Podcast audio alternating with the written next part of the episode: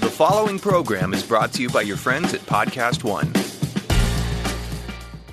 Support for No Excuses with John Taffer comes from our friends at Rocket Mortgage by Quicken Loans, America's premier home purchase lender.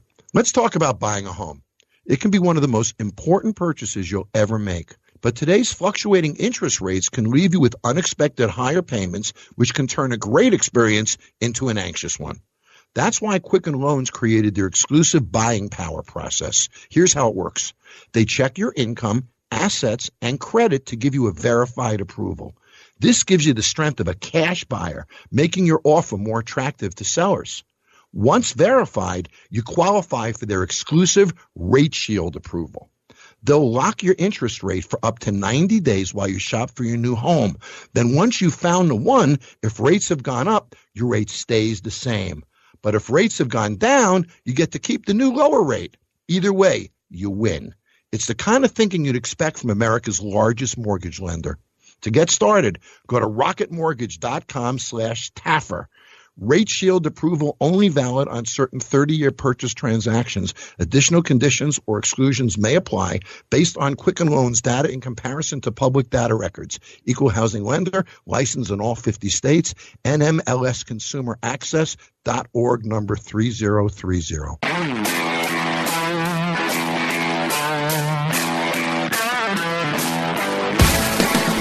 This is No Excuses with John Taffer. I'm John Taffer, best-selling author, bar rescue guru, and soon your new best friend. I've got a lot of shit for us to talk about, so stop making excuses and let's get started, because this gets real right now. All the way from the studios at Podcast One, here's John Taffer. Well, here it is, Christmas week 2018, and welcome to the No Excuses podcast. This is pretty exciting. This is my first ever best of podcast.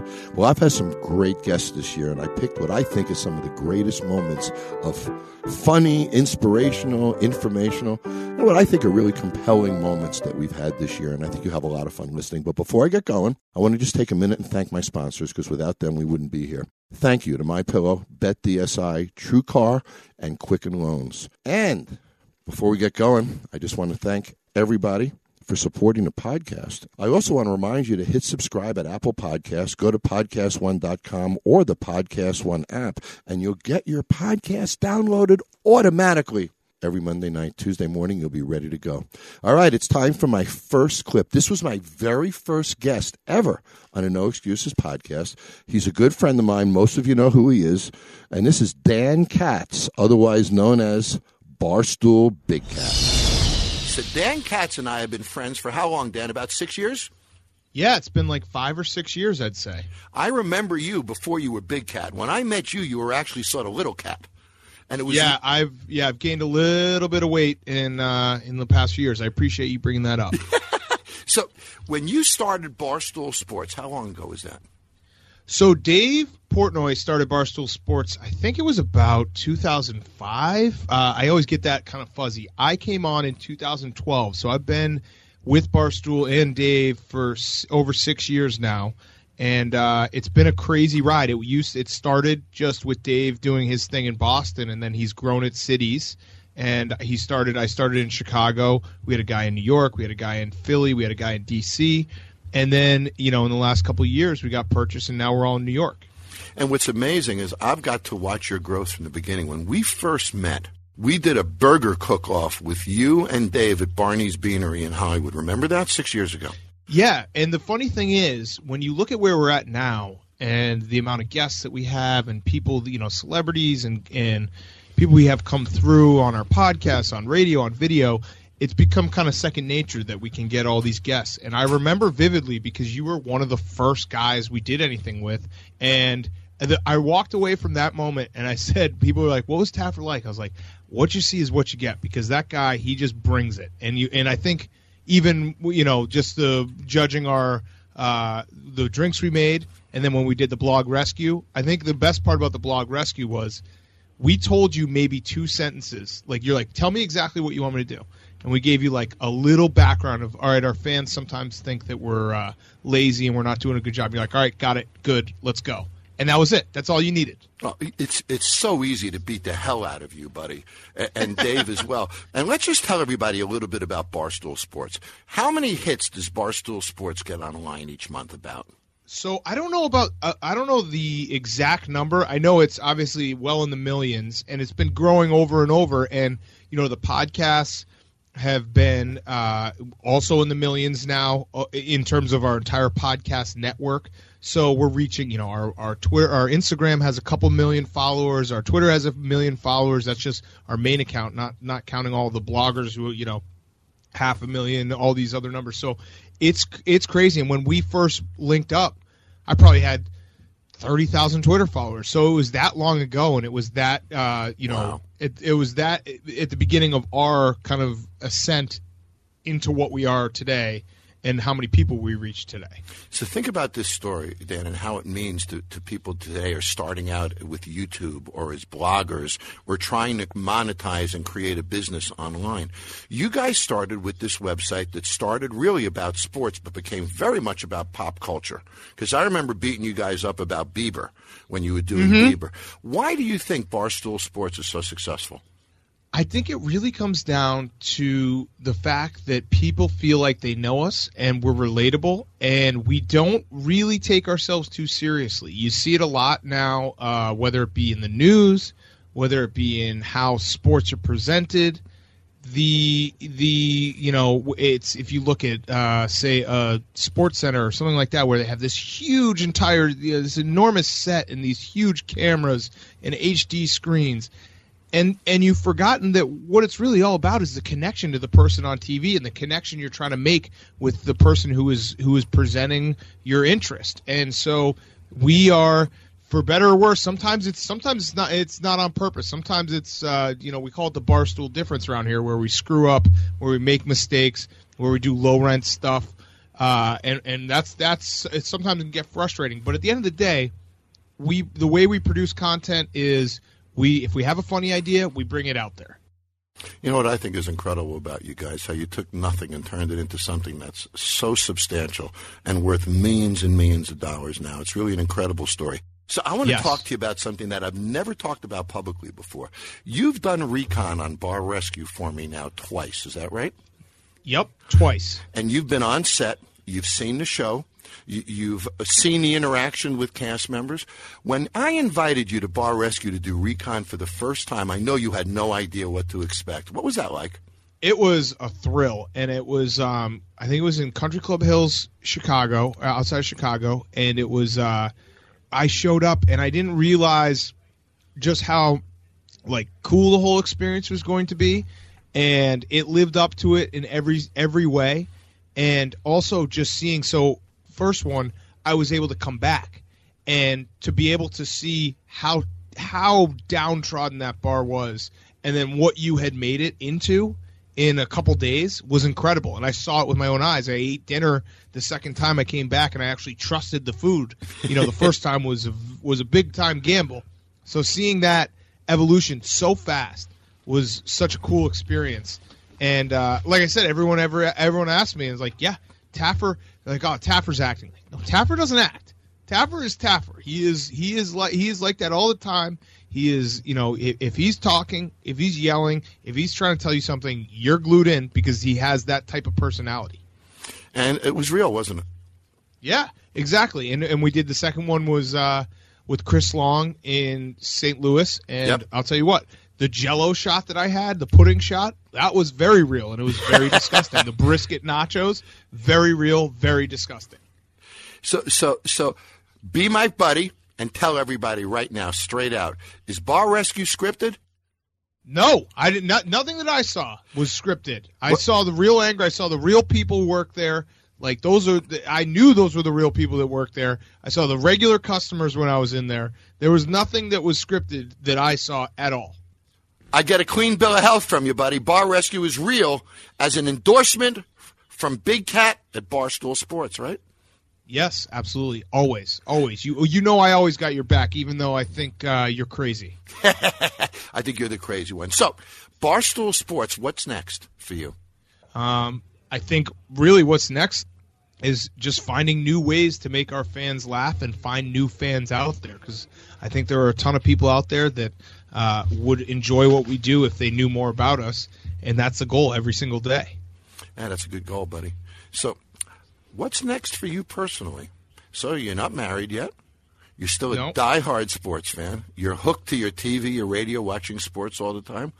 What are you personally missing? I mean, think about this, what you've achieved. You know, you, you've built this company. You've been a major part of it. You built a great brand for yourself, online and off.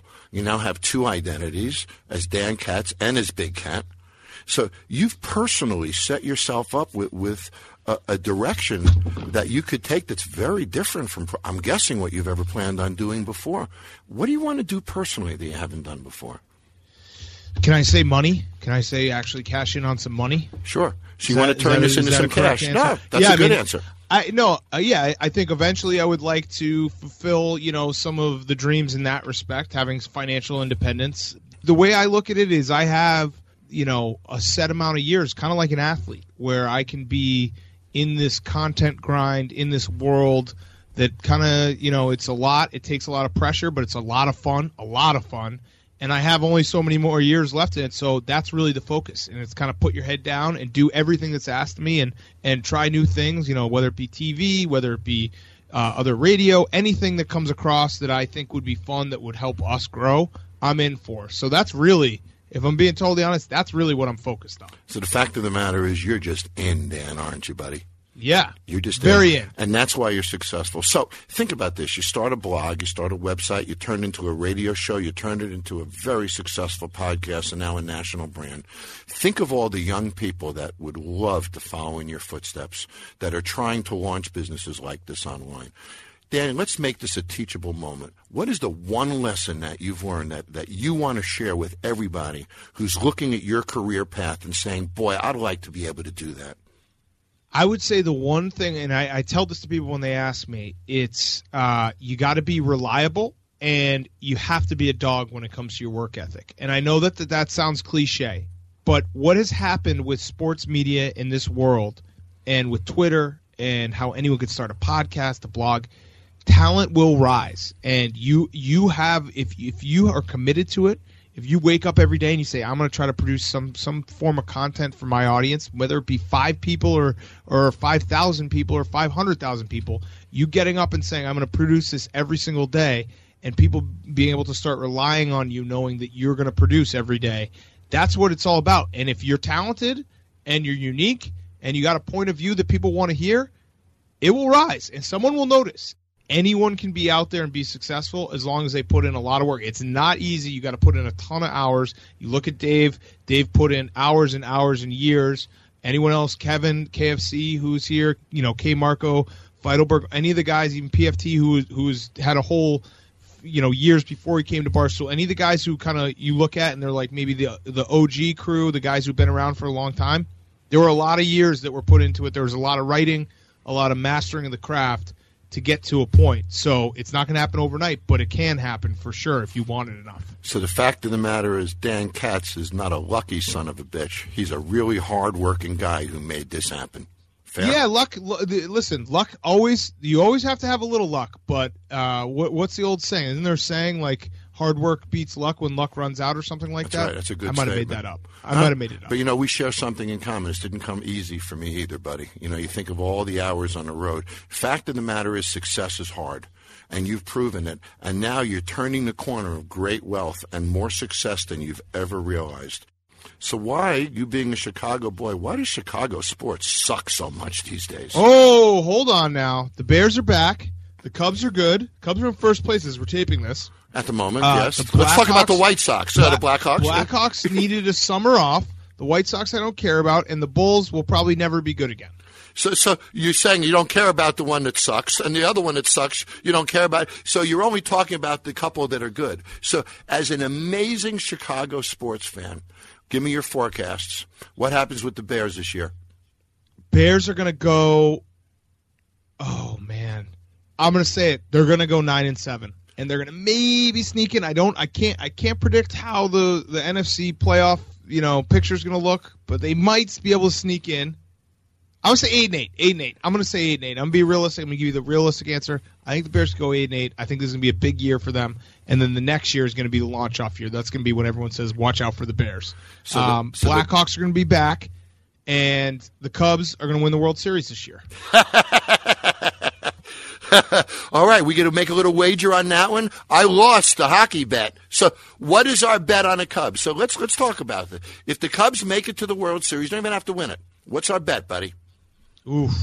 I'll have to let me think about that. I, you know what we'll do? I'll come back on in a couple months and we'll set the stakes for the bet. I want some serious stakes on this bet because I'm betting Yes. big time against the Cubs, and you're going with them, and one of us is going down. You agree?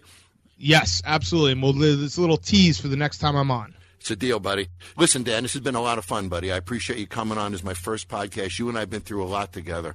So I'll be on your podcast soon. Let's get that wager set because Yes. this next wager needs to cost, buddy. One of us needs Yes. to hurt if we lose this one. You agree?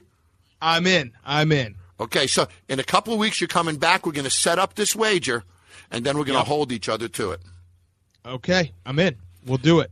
Thanks for having me on, Taff. Love you. I love you too, buddy. Dan Katz, All right. Big Cat, Barstool Sports. Good to have you, buddy. That was a lot of fun talking to Big Cat. You know, that podcast is one of the highest rated podcasts we've ever done. Speaking of highest rated, my next clip comes from Adam Carolla, who's in the Guinness Book of World's Records for the most podcast ever downloaded. And Adam and I really had some fun. Take a listen. Were you funny when you were in high school? Yeah, I was. I was. Uh, I was a jock, which was weird, but I was funny. I, I also uh, got class clown of uh, North Hollywood High in 1982, but there was nothing to do with it. It was just you're funny, great. Now go onto a construction site and pick up garbage. That was kind of the way the world treated me. So, uh, what did you hope to do when you got out of, out of college? Did you hope to be in a business like this? Did you ever think that this would happen to you? Well, I didn't go to college. Uh, I didn't have the money or the or the grades or the essay. I never took the SATs or algebra class or anything. I just kind of, I just kind of got through high school. I had actually saw my records the other day. For some reason, I was uh, out of my graduating class at North Hollywood High. I was 497 out of 555. So I was, I was about 500 out of 550. in Wow, you and I shared this. class. I actually left high school in the middle of my senior year to pursue music. My parents let me do it. And then years later, I wanted to go to college, so I had to take a GED uh, to go to college for a couple of years. So, so uh, you were really then, you went into construction. When did this happen, and how did this happen for you? What is the first thing that you ever did in show business? Um, uh, well, I went into construct. You know, I I shouldn't say I went into construction. I I got a phone call from a friend of mine when I was about 18 or 19, and I was living in my dad's garage in North Hollywood, and he just said they need some help on this job site, and I just went up to Silver Lake and pulled ivy off the side of a house on a hill for nine hours, and they paid me seven bucks an hour and they said, you know, you work hard, come back tomorrow. And then I came back and dug ditches. And that was about it. And eventually I figured out, my boss told me if you get a pickup truck, I was riding a motorcycle, pickup truck, you'll get another dollar an hour. And so I found an old used pickup truck and that's what I drove. And I got another dollar an hour and I, I figured out if I bought some tools and maybe learned how to use them, I could get 10 bucks an hour become a carpenter. Either way, I wouldn't have to dig ditches all day, literally. So I, I figured it out. And, uh, at some point I, I became a carpenter. And at some point I kind of realized that I, I'm a car guy and I couldn't afford anything but a pickup truck. I couldn't afford to have a Datsun Z car or Camaro or Trans Am or anything. And just something, just something like loving cars and knowing that you're, you're, you're basically handcuffed to drive this pickup truck for the rest of your life and you can't afford insurance on a second car and you're going to live in an apartment and you got to park your sports car out on the street so it can get broken into. Just that alone made me think, you know, I got to do, I got to do something else. So I just started thinking about comedy, and I thought I could do it. And I started working on it and working on it. Spent years working on it, and uh, at some point, I met Jimmy Kimmel because I was also a part-time boxing coach, and he was doing a boxing match because he worked for KROQ Radio, and they were doing a morning show stunt. He was the morning, he was the sports guy on the local radio station. That was your your transition into it.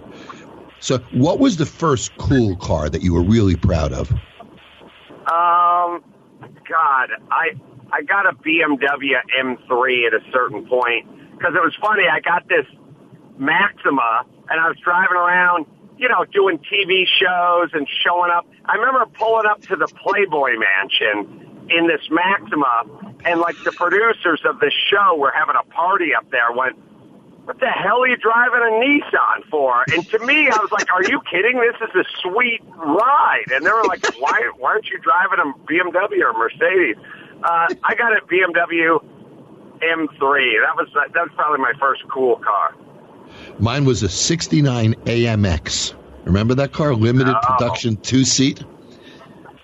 Sure. Yeah. I, I raced with some of those guys in Trans Am. There's a couple of AMC cars out there in uh, the vintage Trans Am world. And uh, the AMX, uh, probably the only cool thing uh, American Motors ever made. I, I agree. I agree. Do you take driving trips? Is that something you do in your free time? Will you drive up the coast and things like that? Uh, I do more like put the car in the trailer, take it to up the coast to Laguna Seca to the racetrack and, and race it. I will take a road trip. Yeah, I will. I, I, we will tow the car. I will drive up there, but I'll also drive at the track. I loved your book in 50 Years We'll All Be Chicks. I know I'm going back a few years, but I love that freaking book. So, what year did you write it? Uh, your uh, listeners will probably have to Google it, but it's probably about. It's got to be at least eight, nine years old. I mean, it's probably you know, probably like oh nine, uh, 2010, something, something like that. So let's assume that, that we're 20% of the way there of the 50 years that we're at year 10. You, you think your prediction is on track? You know, it, it, it's funny. I do get some tweets like guys wearing culottes and dogs at the airport with, you know, guys carrying around poodles at the airport and stuff. And people tweet me all the time like, oh, it's happening a lot faster than it. It is weird. I, I, I named the book that for a reason. It was, it was the first comedy book I'd ever written. The publisher said, call it whatever you want. And that's just what I felt like calling because I was feeling what was going on in the in the zeitgeist, and and I, I was tapping into something. And as it turns out, yeah, it is kind of that way. Like I, I it, there, it, it took a lot less than fifty years to get there. What is your worst show business night ever? Was there a night when you said to yourself, "What am I freaking doing, man"? In uh, yeah, in comedy, yeah. At a certain point, when I was about twenty, oh god, I must have been twenty six or twenty seven, and I it, I'd been at comedy for about five years, and it just it wasn't working, and I decided I needed like a change of venue or something. I needed to go to some town and do comedy and live there, and I a room opened up in Oakland, California. A friend of mine was in a house with like three guys, and one of the rooms opened up, and I packed up my pickup truck, and I was going to go to Oakland, and I was going to start doing comedy as a you know as a regular at a Bubba, and and there was a club outside of uh, San Francisco called Rooster T Feathers, and somehow somebody knew somebody there, and they got me an audition on a Thursday night, and I I drove out there, and and I just bombed for ten minutes,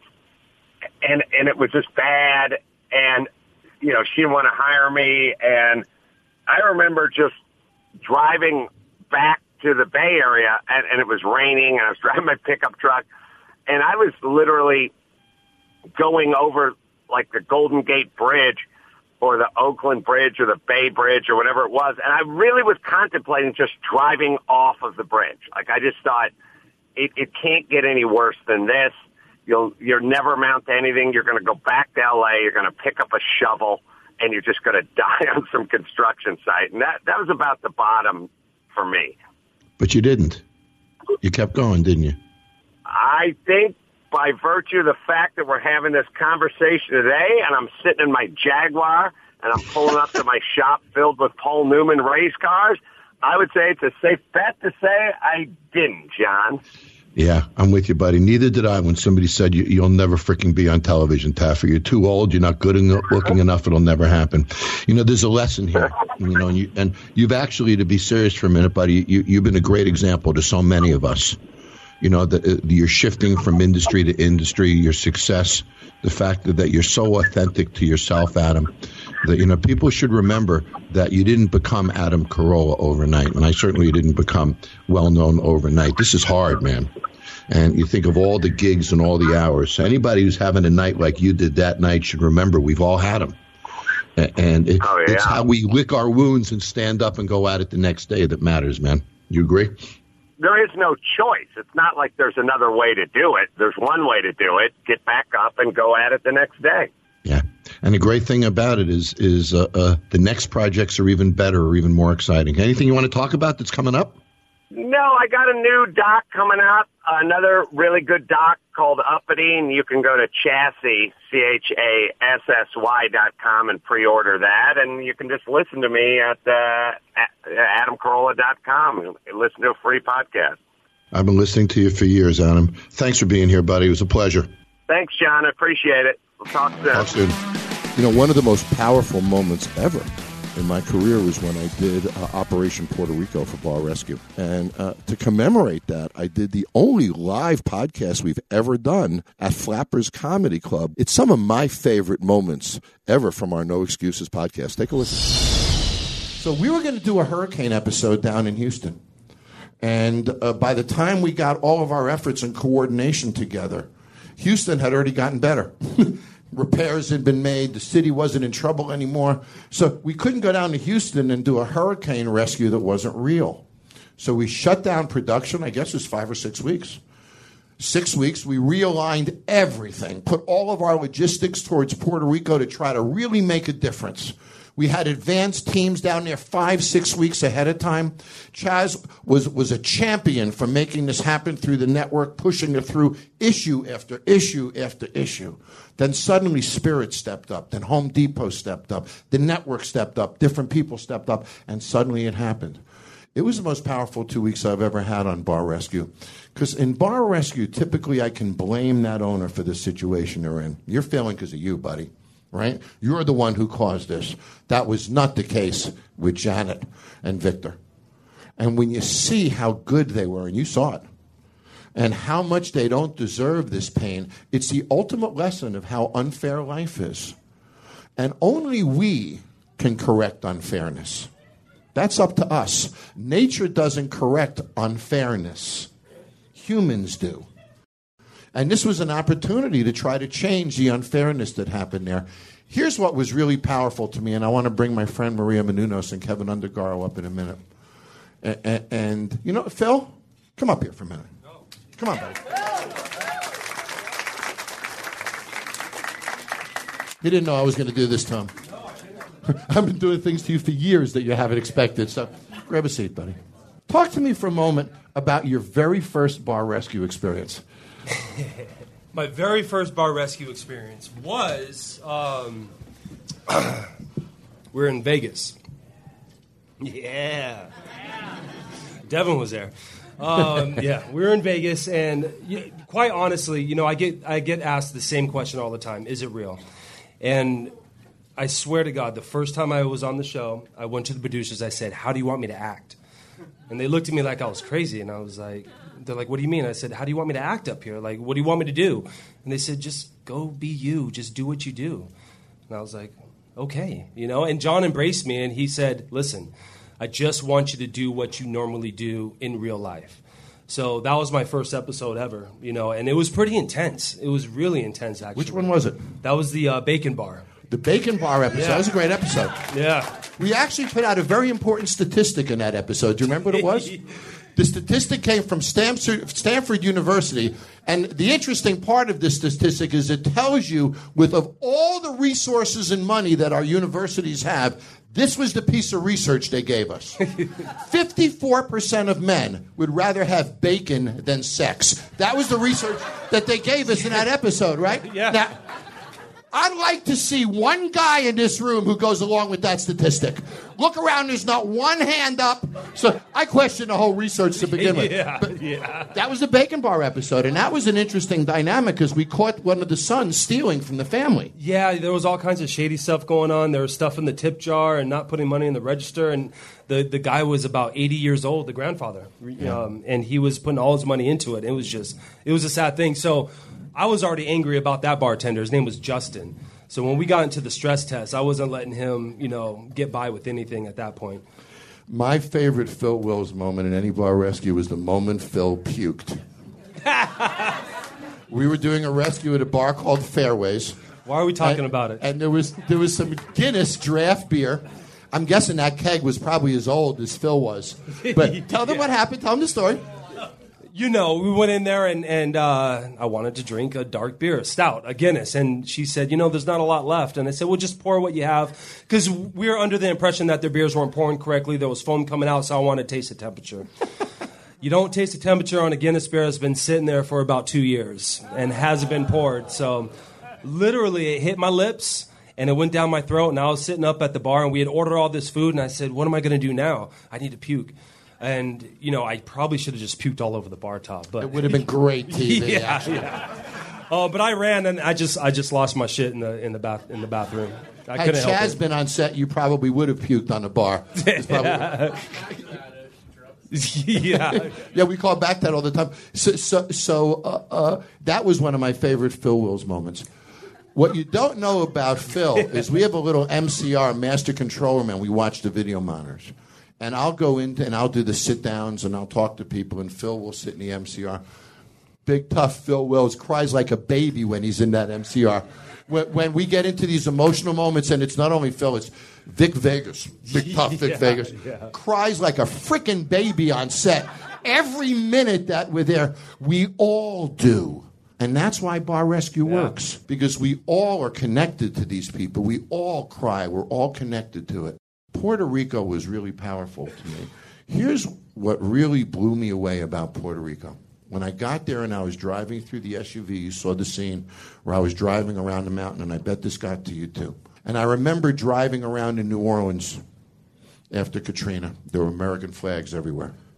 I remember driving after Superstorm Sandy, right through Far Rockaway, New York. Those of you who've seen that episode, there were American flags everywhere. And I remember when we were down in Baton Rouge with Big Mike's, there were American flags everywhere. When I went to Puerto Rico and drove down the streets and saw all that destruction, there were American flags everywhere, not Puerto Rican flags. There are American flags hanging on those buildings. Those people didn't think of themselves as Puerto Ricans. They thought of themselves as Americans. And they acted that way. And that was where their loyalty and that was where their hope lied, was in that American flag. And we blew it. And just two days ago, an article came out in the paper. I, I mentioned it in last week's podcast about how FEMA blew it and how they're saying they blew it now, and how seven months later, what you and I saw was so devastating down there. That, it was just crazy. Seven months afterwards, this is an, an American, you know, part of America, and they didn't even have electricity. We were down there. We were losing electricity Three times Yeah. we lost power. constantly, and that just didn't make any sense to me. You No. know, the way So- it was. So try to donate. Try to give something if you can. Just a couple of dollars means a lot down there. Think about it. The average family, as of, as of how, average household, has about two and a quarter people in it. And their average median or the median household income is about $18,000 a year with two and a half people in that house. So this is a crisis down there and they're Americans. So let's not forget about them. Mm-hmm. Buddy, thank you for coming down and helping us do that. It's awesome. Thank you. Bill Wells, everybody. The next clip is from our highest rated podcast of all time, El Presidente. Dave Portnoy from Barstool Sports. And I know you started at University of Michigan, and Yep. and, and I believe what because of your sister you went there, right? Yeah, so my sister was a senior when I was a freshman. I'd visit her when I was high school, and as a high school student's prone to do, you love the place. So I applied to a liberal arts school. Actually, got denied. They said, "Nope, you're not accepted here." For whatever reason, though, they said we think you'd be a great nurse, and if you want to come to the nursing school, you can't. So I said, I called up my sister Leslie. I said, "Hey." I've been accepted to the nursing program. I don't really know what this means. I know I don't want to be a nurse. I pass out when I see blood. But if I go there for a semester, can I just transfer where I want to be? And she said, yeah, absolutely. Once you're in the school, you can kind of maneuver around the different, whether it be education, nursing. So I ended up at Michigan and I went to the liberal arts program and did a four year degree there. Wow. So so so you left Michigan. What I found really interesting because I read about you, buddy, was Yep. when you got out of college, you had no intention of getting a job. I always knew I wanted to try my own thing. Now, I graduated at a time when the economy was booming. Dot com was just booming. So I did have a sales job for about three or four years out of college, and I did great. I was a good salesman. Um, and to be honest, it helped with the entrepreneurial side. I always knew I wanted to try my own thing. And when I finally did with Barstool Sports, you know, the, jo- the first job I had, they just put a yellow pages in front of me. I had to sell software. And they didn't give me any tips. They said go through and just sell to whoever you can. So it was as rudimentary sales as you could ever have.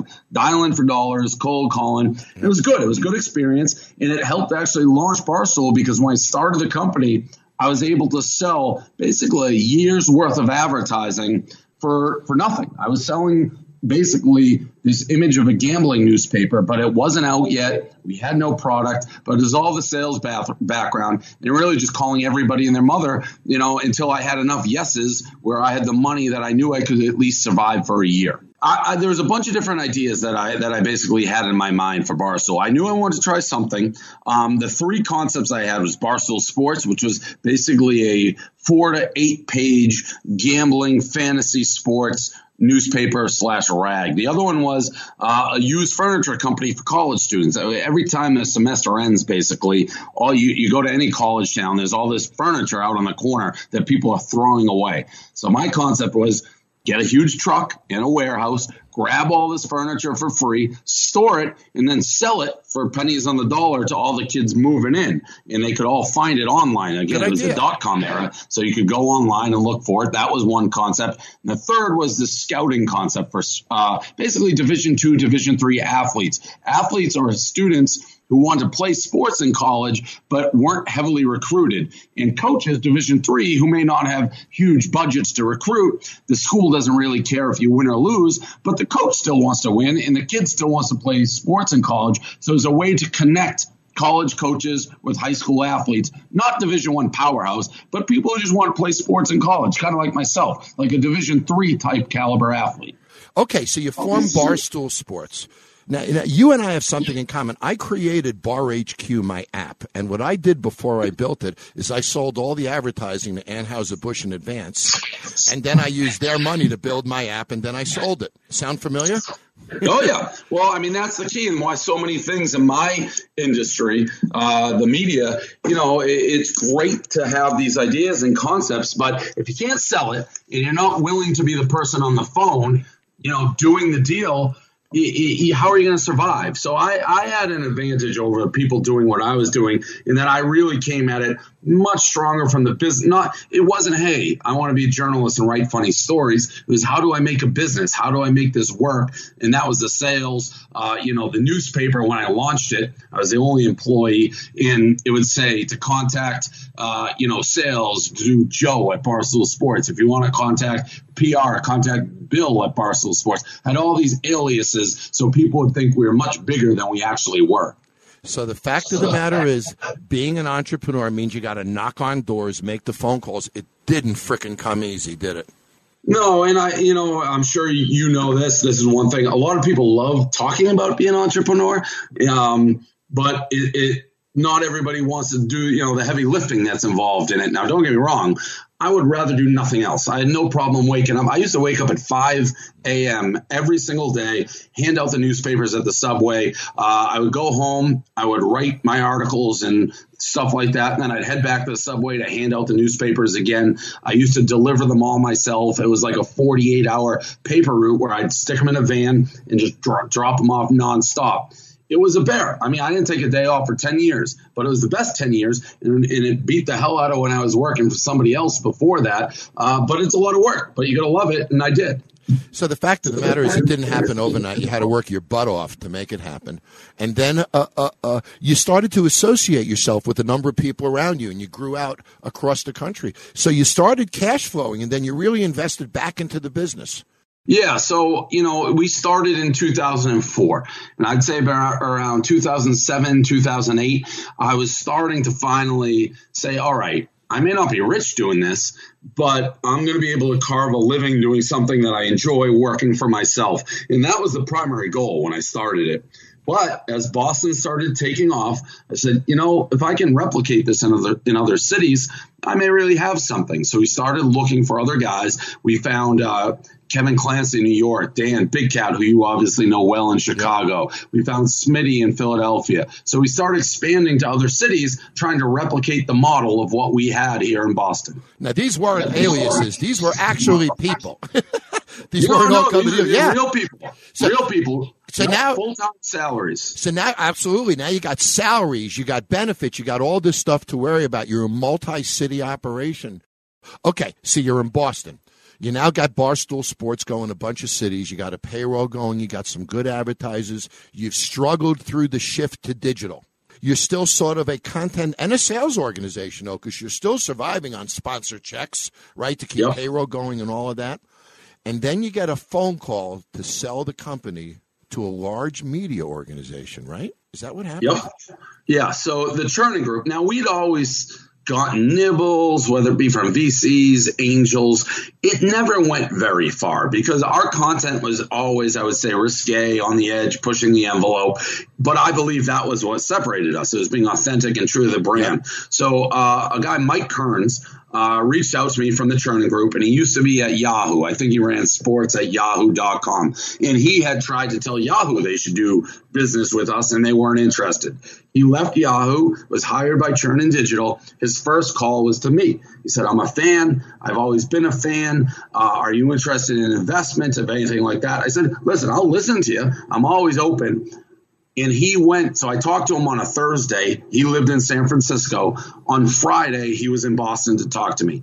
That in itself spoke volumes to me. I always judge that by the way uh, uh, john how people when they say they're interested all right well well prove it. I mean i'm here. And he did. So that added a le- level of credibility. He essentially said we love the content.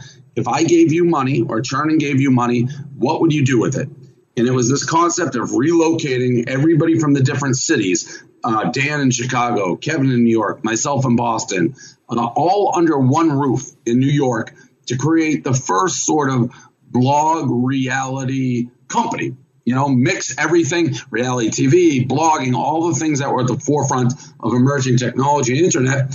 And, and build what people now know as Barstool Sports. I made sure I'd have complete editorial control, total content control. A lot of people like, there's no way Chernin would give that to you. They did. So I have final say on everything. And that really, that infusion of capital that they gave us about two and a half, almost three years ago, really, you know, was putting gasoline on us. And we were this engine that was ready to go, but their their finances, their expertise, and really the help on a lot of things that were just stretched so thin really took Barstool to the next level.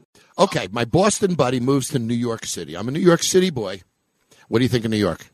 Oh, I hate it. Oh, It's so dirty, John. I love Boston. I, I underestimated how much I would dislike New York when I moved here. The streets stink. The city smells. There's trash everywhere. Uh, now, was it the right move for the company? Yes. We're trying to be this uh, emerging media business, and there's more going on here. It's easier to attract talent. There's a bigger talent pool, both for you know content and tech. Uh, so it was. We wouldn't have our CEO Erika, who's brilliant, if we were still in Boston. But I hate the city. I hate the Yankees. I hate the teams. I hate the streets. I hate the people. I hate it all. you hate the Yankees? Oh, jeez. Okay, so, uh, uh, okay. Thinking about New York for a minute, you and I have done pizza reviews together. You're the only guy we've done two reviews. You're the number one fan of everybody in the pizza reviews. Ah, that's great. Well, I thought the honeycomb thing got you during the pizza review. I thought you were pretty impressed with the whole honeycomb thing. You nailed it. You nailed it. so, okay, I'm just going to ask you. Give me a yes or no. Whose pizza's better? Or give me a New York or Boston. New York or Boston? Come on. I mean, that's a trick. It's a trick question. It's not a trick question. Which pizza do you like more, New York or Boston? I, I'm cornering It's a trick question. I'm I'm, going to tell you. I'm going to answer why it's a trick question. New York has more good pizza, but more bad pizza. There's just so many places.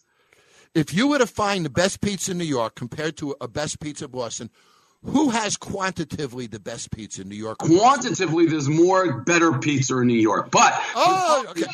I want to hit the top is the button. top. By the way, shout out for anyone listening. We just launched our, our new pizza app. It's called One Bite, onebite.app. Last time I checked, it was number two or number three on all the, the food. So it was like Uber Eats, McDonald's, and the One Bite app. One, two, three. That's awesome, buddy. If people haven't checked out your pizza app, where can they get that?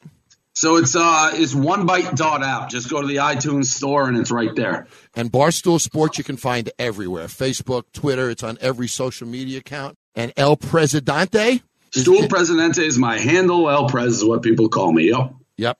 Anyway, thanks, buddy. It was great to talk to you. Let's talk soon. All right, absolutely, John. Take care. Bye bye, Dave.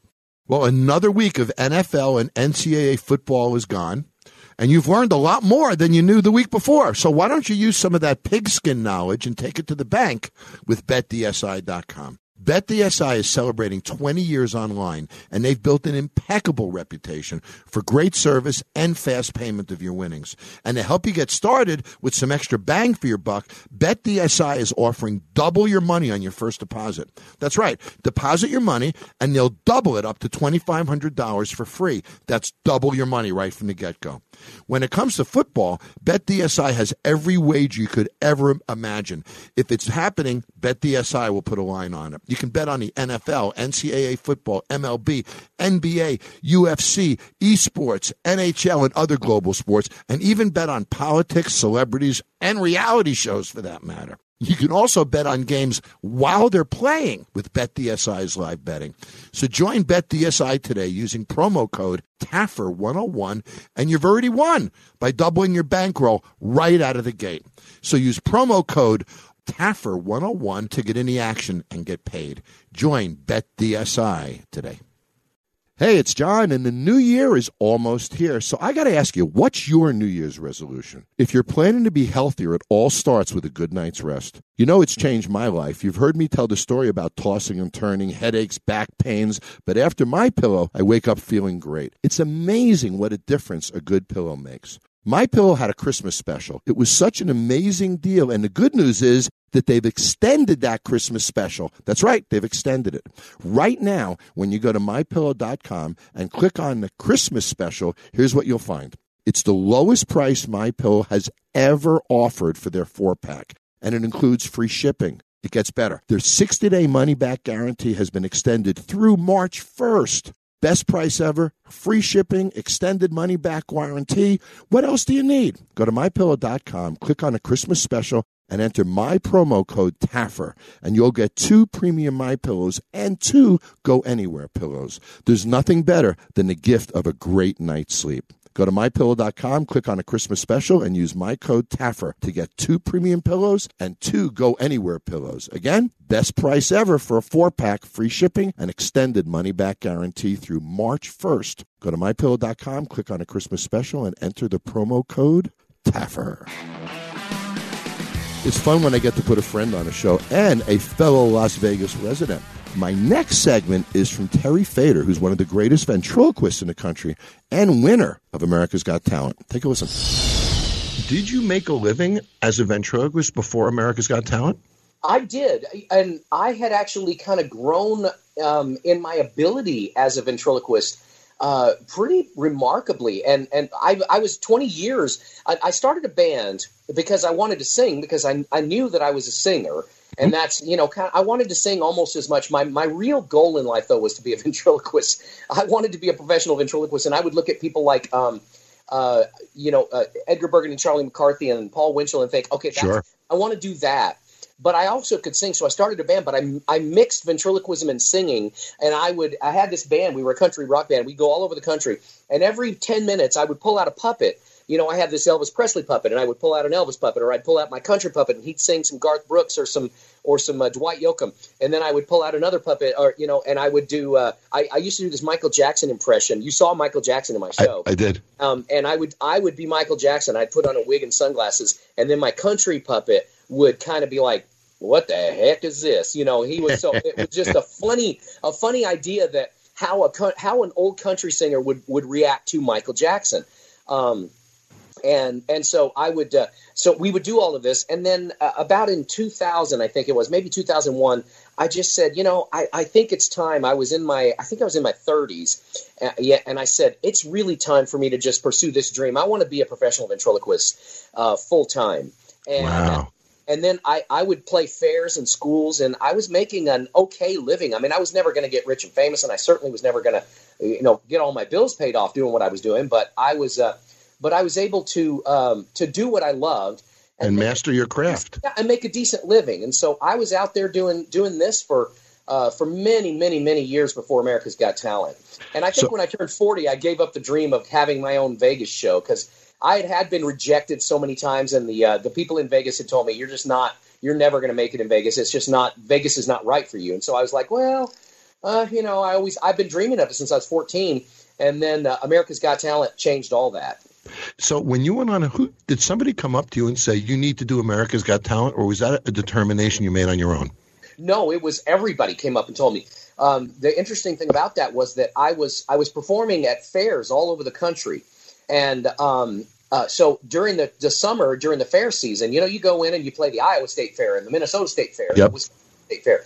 And that first year that it was on, I didn't even know anything about it. And I mean, every time I would finish a show, people I would get barraged with people coming up going, "Have you seen this show, America's Got Talent? You need to go on it. You need to go on it. You need to go on it." So, unbeknownst to me, they were these same people were emailing NBC and telling them they saw this amazing ventriloquist and that they need to get me on America's Got Talent. So I actually got a call from uh, from NBC asking if I would. They said, "Listen, this is we, it's so remarkable. You know, we're getting all of these calls about this uh, about this guy." And uh, are you? Would you go on the show? And I and I'm like, sure. you know, Wow. so they let me audition, and uh, you know, I of course I had to audition like anybody else. Mhm. Um, but but they did they did actually contact me and call me about that. So Wow. So were you terrified when you did it the first time?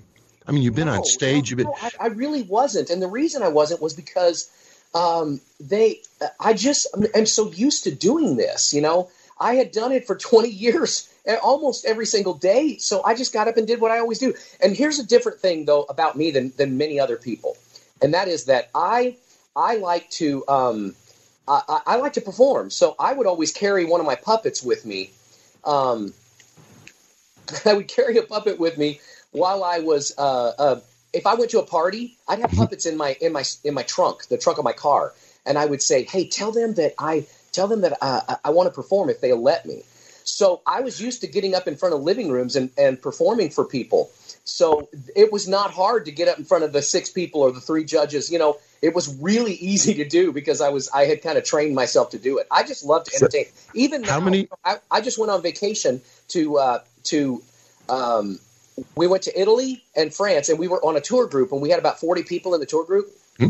And I had a puppet in my suitcase, and I said, if they want, I'll do a little show for them. I got up and did a show for for the for all of them, uh, a cappella. I don't need music or anything. I like having music, uh, but it's just it's it's a passion. I love love love doing it. You know, so it's it's not work for me. It's play. I'm the same way. If they weren't paying me, I'd still do it. Right? Yeah, yeah. Yeah, because we're blessed with the opportunity to do that. Okay, so how many appearances on America's Got Talent until you win? I did about uh, I think it was five, maybe six. Um, maybe six songs, five appearances, and um, and and you know, I just it was so it it just was not. Um, I wasn't nervous. I wasn't scared. I I had seen how people responded to this stuff all through um, my you know the last maybe five years of uh, you know I didn't really mix the marry the the ventriloquism and impressions until later, um, until later on in my in my career. So. Um, that's a large part of the formula that I think has made you so successful. So you had it actually was. So I had already seen though how people responded to me. So I was like, yeah, you know, people really like this. So I, I know they're gonna. I know America's gonna love this. I didn't think I'd win the show for crying out loud. I mean, that's that's that was my next question. So Oh. after the after the first night, you go back to your hotel room. What'd you think? Mhm.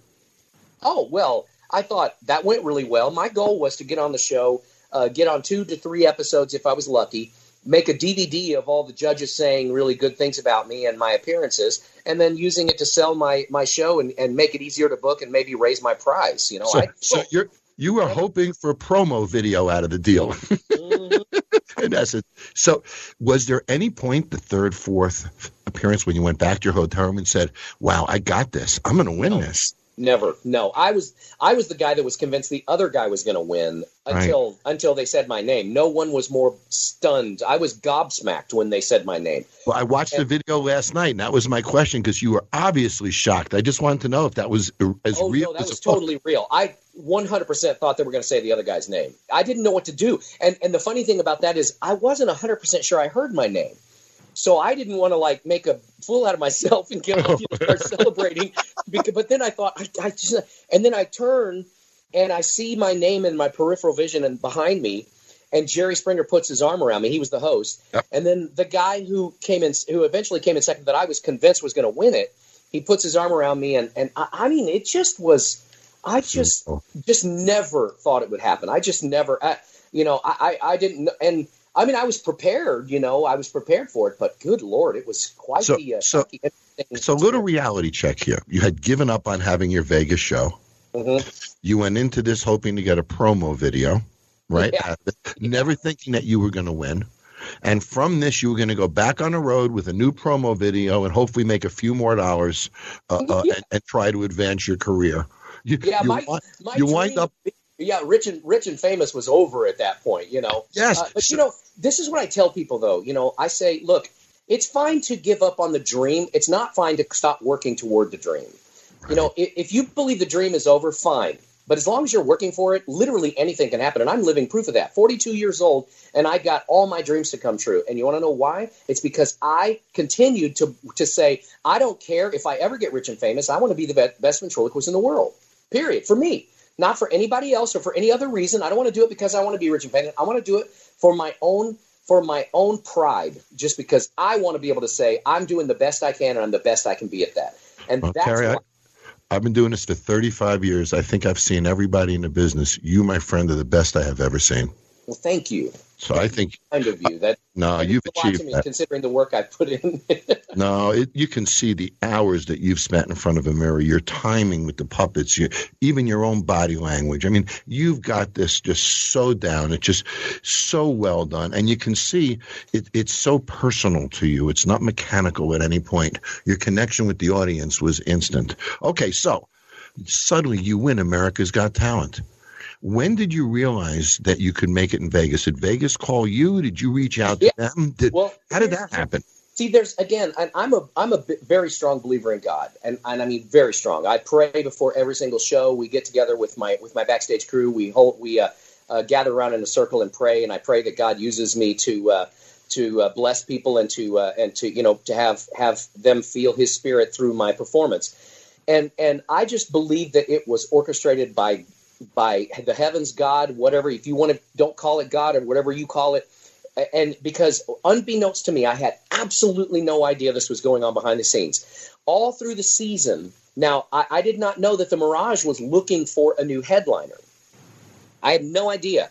Um, I had come to Vegas and done a, and done a showcase for some producers, and all three of them said, uh, "No, this will never work, fly in Vegas. We're just it's just not right for Vegas." You know.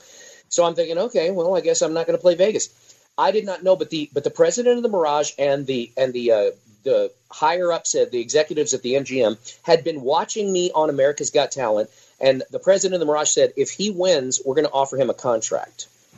And I had no idea that was going on, but that was all happening as as I'm doing this. Now, I signed with the Las Vegas Hilton first, which was perfect because what happened was they they got to see what the response of people was. My show in at the Las Vegas Hilton sold out in four hours before there was any promotion at all. No, they had, they didn't put a billboard up. They, they, they- nobody even knew it was there.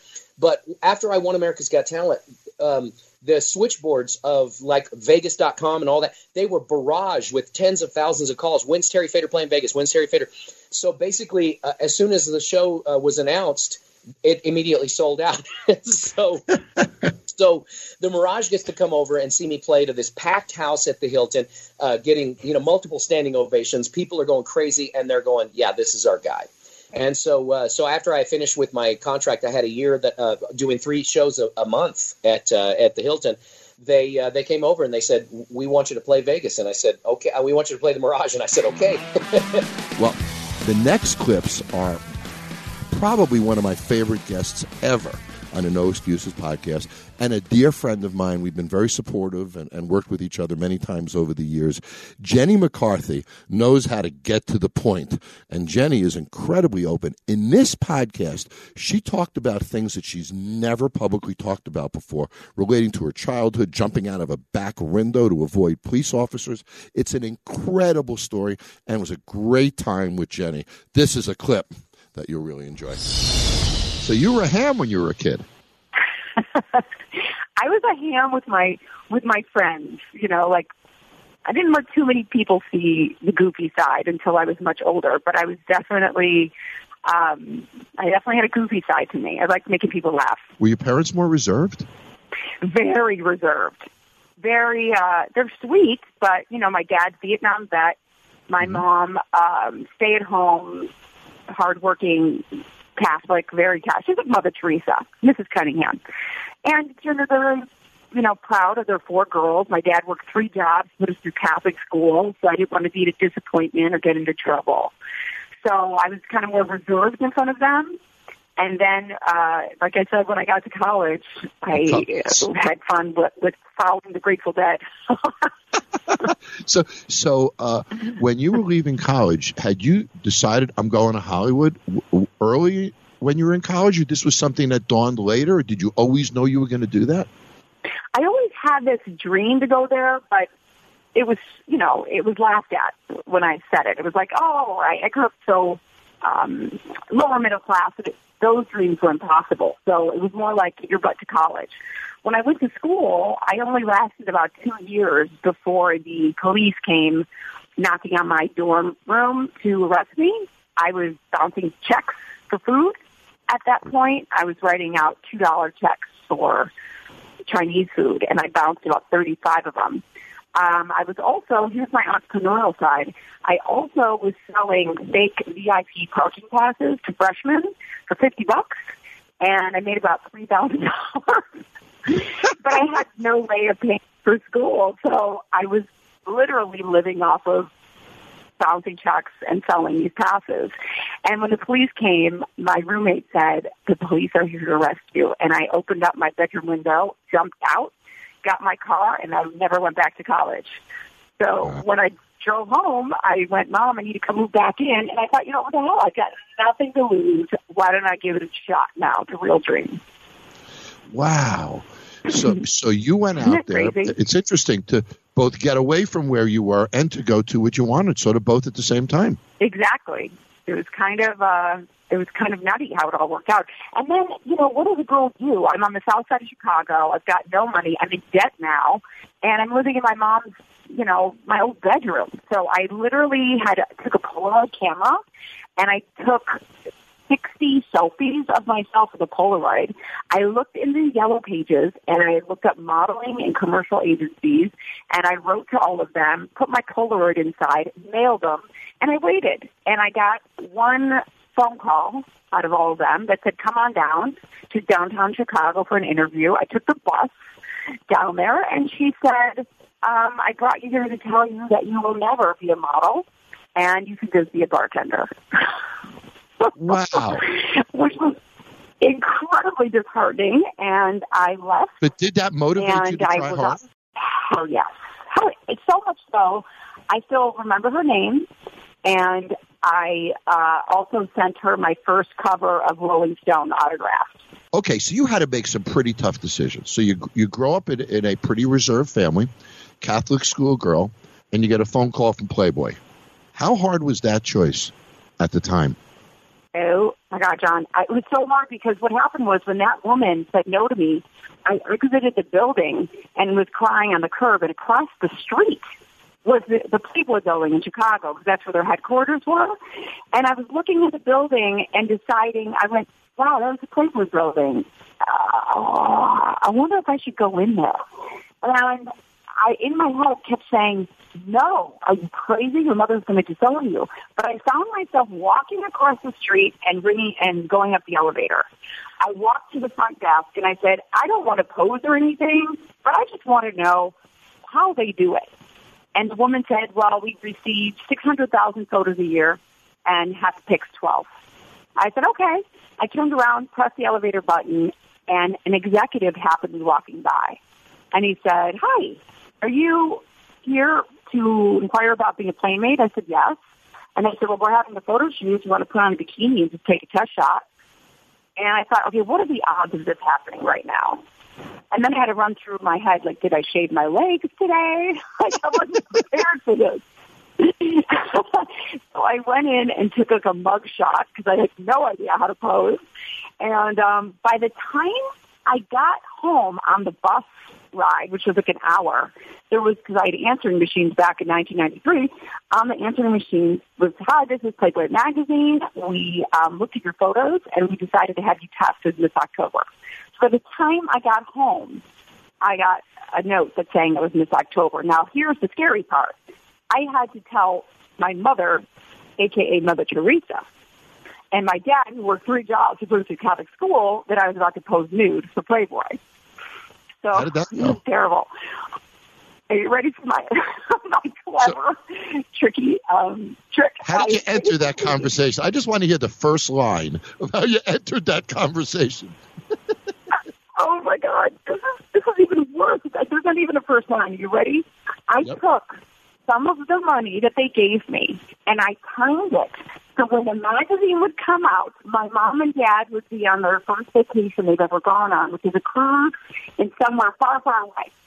So I took them off. Oh, the my magazine God. Came on, thinking that it would just blow over and no one would know. Little did I know I was going to be on the news and on the front cover of the Chicago newspaper saying, local girl who went to prestigious Catholic school poses for Playboy. I get phone calls from all my aunts and uncles who are nuns and priests, and they damn me to hell. I'm saying when your parents get home, they're going to damn you to hell. I'm crying. It was just the most horrible time of my life. And when I got home, my mom uh, cried, and uh, my dad said, "Well, it was could be worse." And uh, my mom eventually said, after three days, "You know what? You're my daughter. I love you, and I'll always stand by your side." And I said, "Listen, I promise you, this is going to be a stepping stone. I promise you, just have faith." This isn't the finale. This is only the beginning. I needed to get to Hollywood and pay off the college debt. And that's exactly what I did. And they're so proud and standing by me. So they get it now. I'm guessing. I'm guessing those photos aren't hanging over the fireplace in the living room, though. no, but I will say that they um they they they've been with me when people come up and ask for autographs, and they realize now that they really they really did use it as a stepping stone. You know, a lot of girls um, when I was in the Playboy Mansion, that was their finale. They were like, "We made it." End of story. And I was looking around going, what are you talking about? What are doing? I kept saying I wanted to get into comedy. I wanted to host, which, by the way, people thought was a joke. They're like, playmates can't speak. Playmates aren't funny. Playmates don't make fun of themselves. And that was a whole other thing I had to try to knock down was that those doors that were closed going, no, no, no, sweetheart. We just need your boobs. Shut up. Did you ever realize how strategic you are in the way you think ahead and plan your life? Have you ever thought of yourself as strategic? But you are. Have you? Hmm.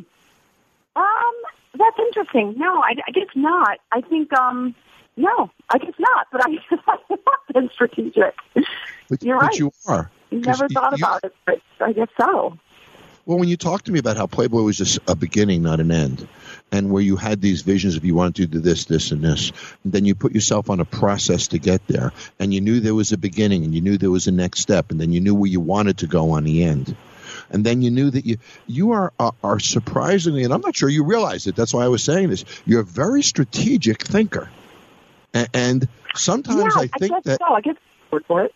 yeah, that you're more strategic than you thought you are. And you know, there's a lesson in this for everybody, for our listeners. And I know, you know, you are, are so into trying to make a difference, and so am I.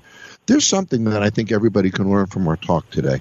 First of all, Jenny McCarthy didn't happen overnight. It was really hard work. And every person I've ever spoken to says that. You don't become a household name easily.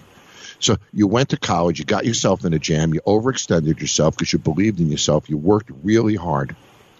You went to Hollywood, you got a gig you went to Playboy, you had to literally expose yourself like you never have before to start your career. it's an inspiration for others to, to learn a few things. One, when somebody says no, it doesn't mean no. Use it as inspiration to turn it into a yes. Two, we all have to expose ourselves sometimes. You know, you did it Yep. uh, uh, uh, on in Playboy. I do it in other ways. It's not easy to throw stuff and curse at people on television. So we all have to expose ourselves to get where we want to be.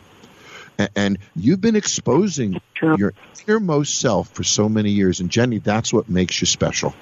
Is that we all feel like we know you so well because you're so open, and, and that your desire and ability to expose yourself is what makes you so special. That's the lesson for everybody here is that if we don't Hmm. expose, we don't get anywhere. Do you agree with that? I would 100% agree with that. And, you know, it's just as it's healing for other people to hear our experiences, it's healing for us too. So the person, if you guys are ever scared to expose yourself, know that there's heaven on the other side of it. Not only for the people you're helping, but for yourself. There's nothing better than living in your authentic self. Nothing better. And other people are affected by it in the most positive way. When you went through that first process of exposing yourself, wasn't there a great sense of pride in the fact that you had the courage to do that? And I'm, I'm, I'm we're being physical now, but I'm referring to mental ex- exposing of oneself too, inner secrets, all that. Wasn't there a real sense of pride after you did it?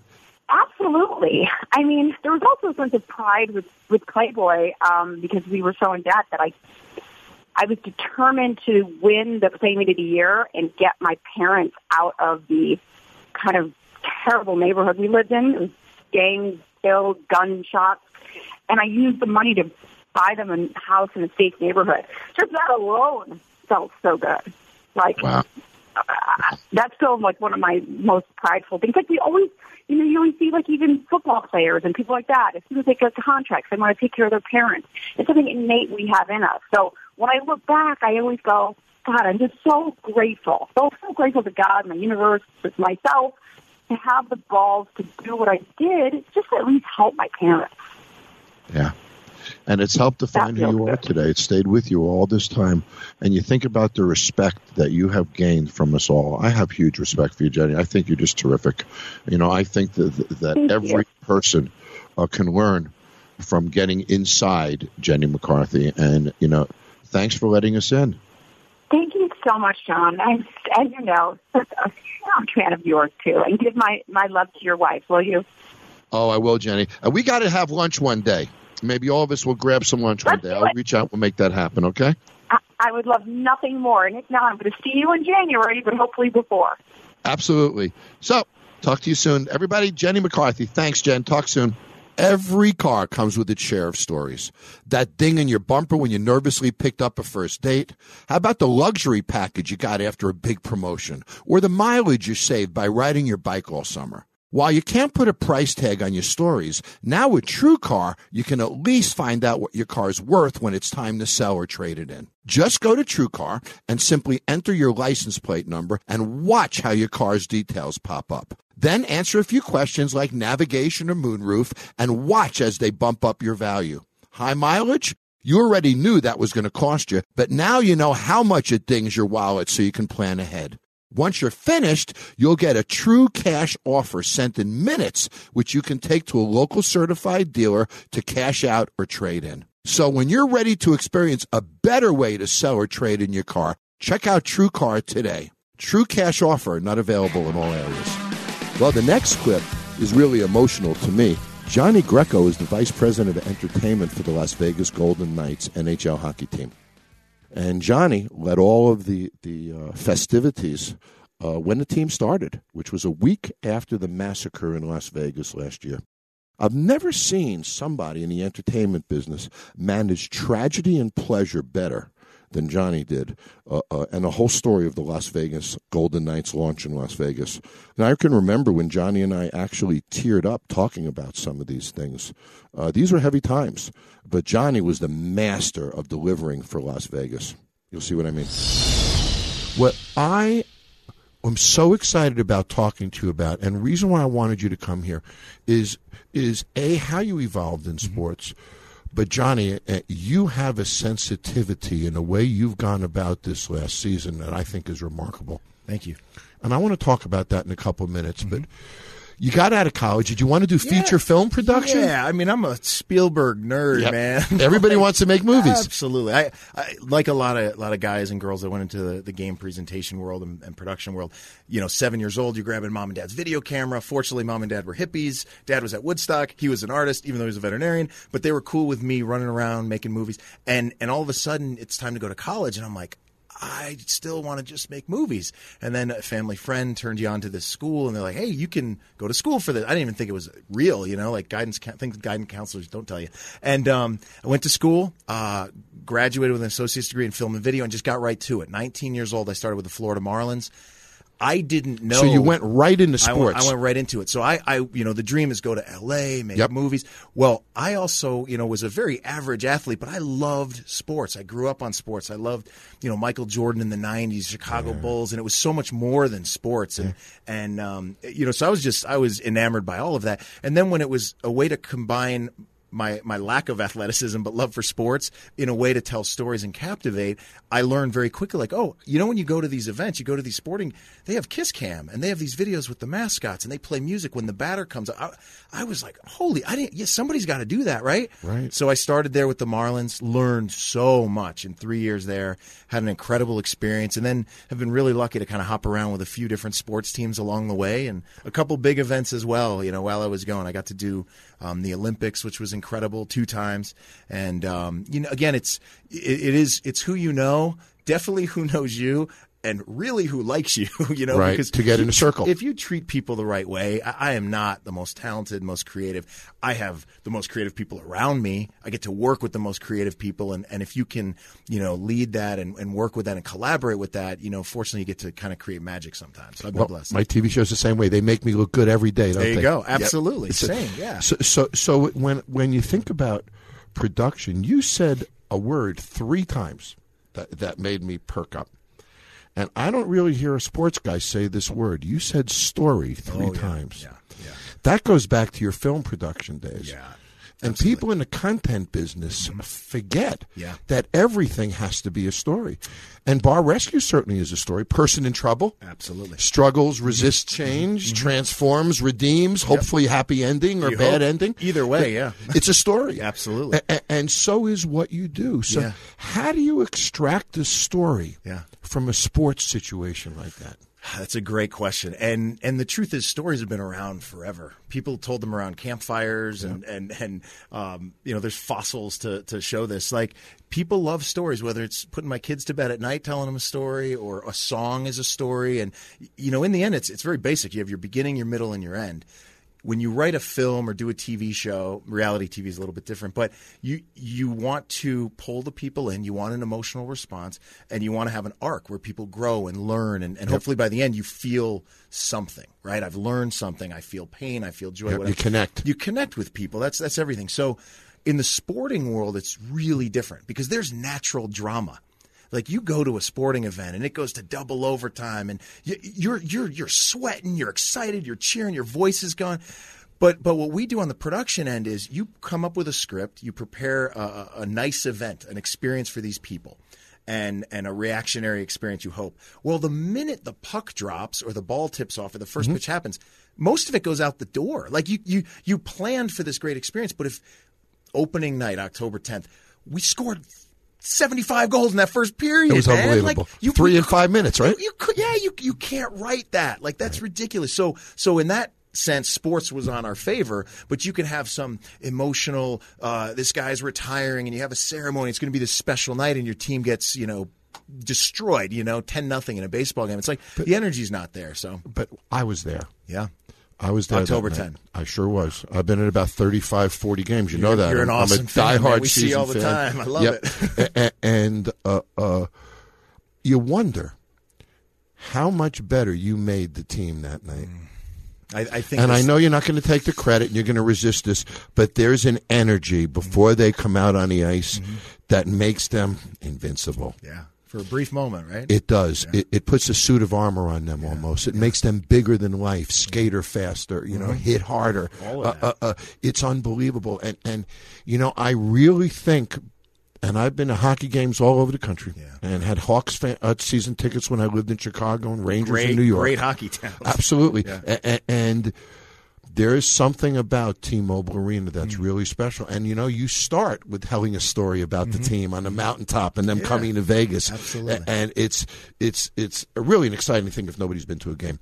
Let's talk about the WWE for a minute. So Oh, you get yeah. out of college, you go right into the Marlins. Yeah, right, sports. So Yep. right into film production, correct? Yeah, yeah sport. I mean, you call it sports production at that point, so it's a little less film, but you're making commercials, you're doing video skits, you're working with players, you're directing actors, yeah, promos. promos, all of these things, and PSAs, um, things like that, too? All, all of this. Yep. Yep. absolutely. You're doing the community outreach, and, Yep. and you're you're working with cameras and like all the equipment you have in this awesome studio. Like you've got all these toys to again help build the experience at these games. So, um, Florida Marlins, I got to work with Columbus Blue Jackets. I got to work with early in their in their uh, time in yeah. Columbus, which was really neat. Again, a non-traditional hockey town, so I got some really good experience there. Then I got to work with LeBron James and the Cleveland Cavaliers, which was just in a great sports town. Great So you went from really a, a, a town that wasn't a proven sports town into Cleveland, one of the best in the country. Mm-hmm. Yeah, Big yeah, difference, I'm yeah. guessing. Yeah, it was it was different. I mean, Columbus, Ohio. You got Ohio State Buckeyes in Columbus, Yep, so yep. they know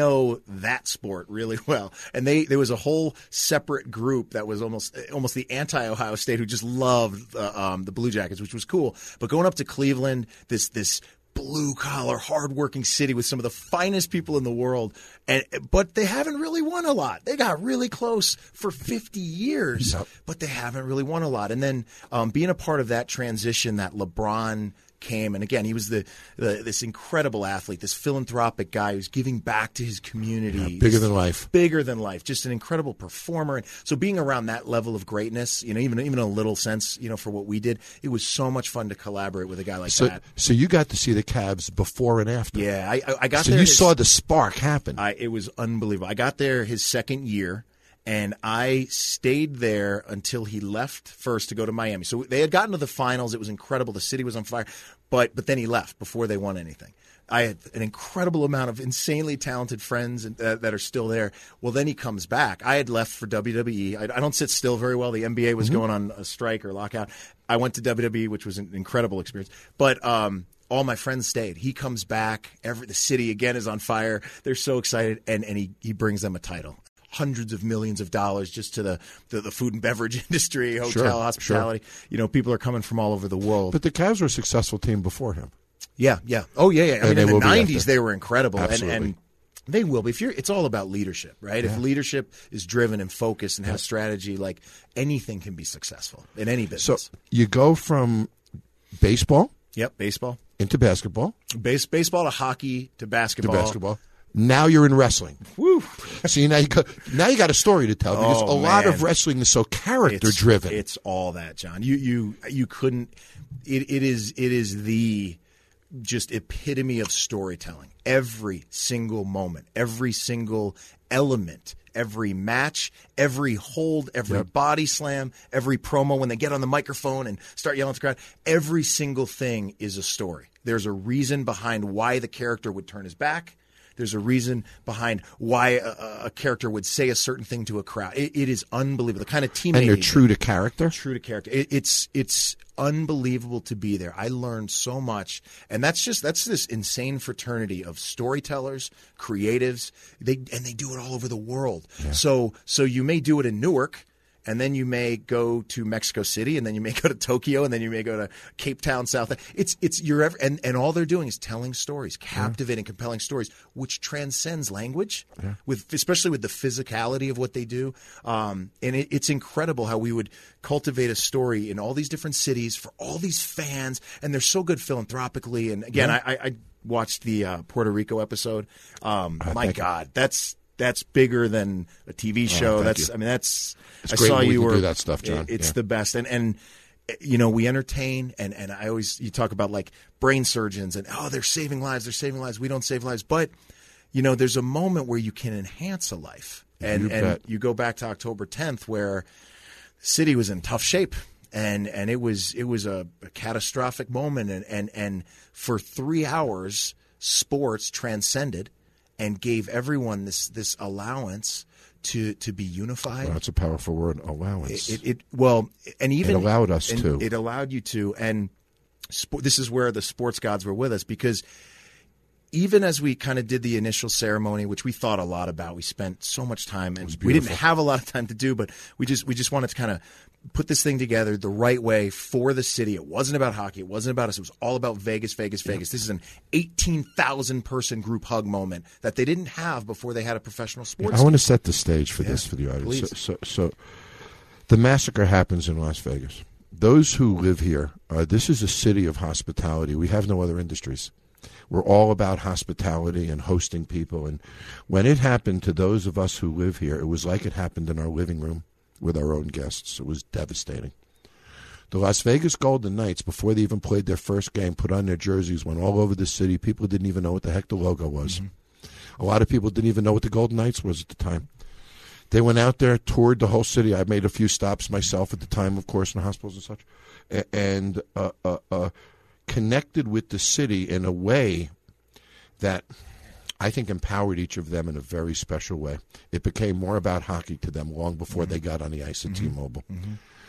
The city was devastated. There were people still in hospitals, people crying. I cannot express to you the, the depth of depression that was in the city of Las Vegas and anger.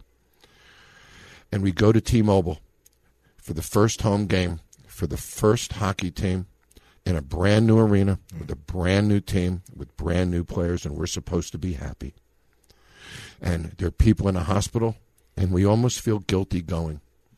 We almost felt guilty. I mean, how do you cheer? How do you get excited? How do you have a good time after that? So we go to T Mobile and we put ourselves in the hands of Johnny Greco and his team. It, it was something. And what happened was truly remarkable. Tell the story of how you got there. How did you guys put that together so quickly and, and so well? What Johnny did is he brought out first responders, yeah. did a very special ceremony with first responders and players. You got to remember, half the fans didn't even know the players yet. no, it didn't matter that it didn't matter that night. Uh, uh, we had a, a, a very respectful, very powerful moment. There was not one person in that arena who was not hysterical crying. Not one. The hockey game starts. They drop the puck. In the first five minutes, we score three goals, and we all went from crying to jumping up and down in a matter of minutes. And Johnny, it was because you somehow, through the storytelling, the production, lights, speakers, technology, costumes, fog, through technology, you were able to let us allow ourselves. How did you come up with that? And did you know that's what you were doing at the time? There's a lot of people involved in that night, uh, and bet. you you know how these these events and productions come along. So I. Um, I was I was one small part of an incredible. But did you use the word allowance? Was it was it actually a conscious thought that we have to get this out of the way before we play hockey? Is there? Yeah, what we what we knew we needed to do, um, and it was weird because obviously the it happens October one, and you're just instantly for us, you know, uh, so so uh, September we're we're just trying to get ready for October 10th. We're trying to we have a plan in place for a few months. We're rehearsing. We're trying to get ready to to release this team and, and let this city be proud of something. And this is yours, Vegas. This is all about this incredible city. We want to give you something to cheer. We don't know how good the team's going to be, but what we can control because we can't score the goals, we can't make the saves. We can try to make it a party. We can try to make it a good time for you guys to come and be proud of something. If the hockey works out, hey, that's fantastic. Um, And you got lucky as hell on oh, the hockey. it's it's okay to be better to be lucky than good. And um, that night, that there were there were hockey gods involved that night. But but we yeah, instantly, you know, October second, we're like, okay, everything we had planned has to change. This is now all about Las Vegas. This is about healing Las Vegas. So it was a festival type of an opening, a party, and then it turned into more of a solemn opening. Yeah, we, we were we were super lucky. We we got to work with locals, uh, Imagine Dragons, and they allowed us to use a track of theirs that just completely depicts what that felt like, called Warriors. yep. Um, I invite everyone. We are the Warriors. It's amazing. I can and picture the about video. building this town, and um, every time I see that video, I cry still. Um, and we were two days after this shooting. We were we were doing video shooting with guys who had bullet holes in their necks, standing there strong and proud, saying, "I am Vegas strong." And so we had to put our producing caps on, and we, in a way, weren't allowed to feel like we couldn't go through this cathartic need that everybody had. So we were we were just trying to create this incredible video, which we were really proud of, to celebrate and have a not a somber night. It, there was a lot of sadness, and it, and there should have been, and we understand. But it was time to be a little more ceremonial, memorialize, and celebrate the strength of the community, celebrate the strength of this town, its first responders, all of the heroes that were here. So when we were talking about traditionally for an opening night, you introduce every single player on the team. Hey, Vegas, here's your team. Some people introducing them for the first time. We said, no, no, this is what we're going to do. We're not going to bring out Marc Andre Fleury. We're going to bring out private staff sergeant or ER nurse, you know, Beverly McClintock, escorted by Mark. So we made them the hero. They, made themselves the heroes. But that night we made sure to celebrate Vegas's heroes as heroes as they deserved, and it was ceremonious and it was beautiful and it was uplifting, and the city just got behind it. It was all about them. We just it was objective in, in our eyes as far as how we had to handle that. Um, but but again, Johnny, th- we, we walked in guilty absolutely, and sad. absolutely. And Why we- am I celebrating this? Why am I having And we walked time? out happy and proud. Yeah. Hockey gods help though. like, Yes. so we did Oh, we yeah. did that pregame ceremony. The game starts and you're just like if we lose like 5 nothing, this is not going to be great. I said if we win one game this season for this city, please make, Make it be it that be one. tonight. And boy, was it. It was unbelievable. And and so the moment, so even during that ceremony, I, I was talking about this recently. It felt like we can't party. We can't. We can't have a because you're still thinking about what happened. And really, the truth is, if you had any apprehension of like standing up and dancing and having a good time. There is nothing that will make you go crazy like a goal. Goal that hockey. goal horn goes Eh. off, and it's so loud, and the place is shaking, and the Oh, song is right. It's like even if you had some trepidation to like having fun at this point, which I would understand if you did, you can't not go crazy when a goal scores. And then there, Johnny, like you said, three. I got a red light in my house. Hooked up on the internet, and every time the Knights score a goal anywhere in the country, eh, the light goes off and it rings. It scares the hell out of me. But, but that that's how exciting that sound is. Is nothing like it. Oh, that's it for my Christmas week. No excuses. Best of No Excuses podcast. Thank you all for listening, and I really want you to know something. I appreciate every one of you. The fact that you take your time to listen or watch me any day at any time is so flattering to me. It means the world to me. Thank you for all your support. Have a great Christmas and a wonderful New Year. I'll talk to you next year. Thanks for listening to No Excuses with Jon Taffer on Podcast One. Download new episodes every Tuesday here on PodcastOne.com, the Podcast One app, and at Apple Podcasts. Make sure to rate and review.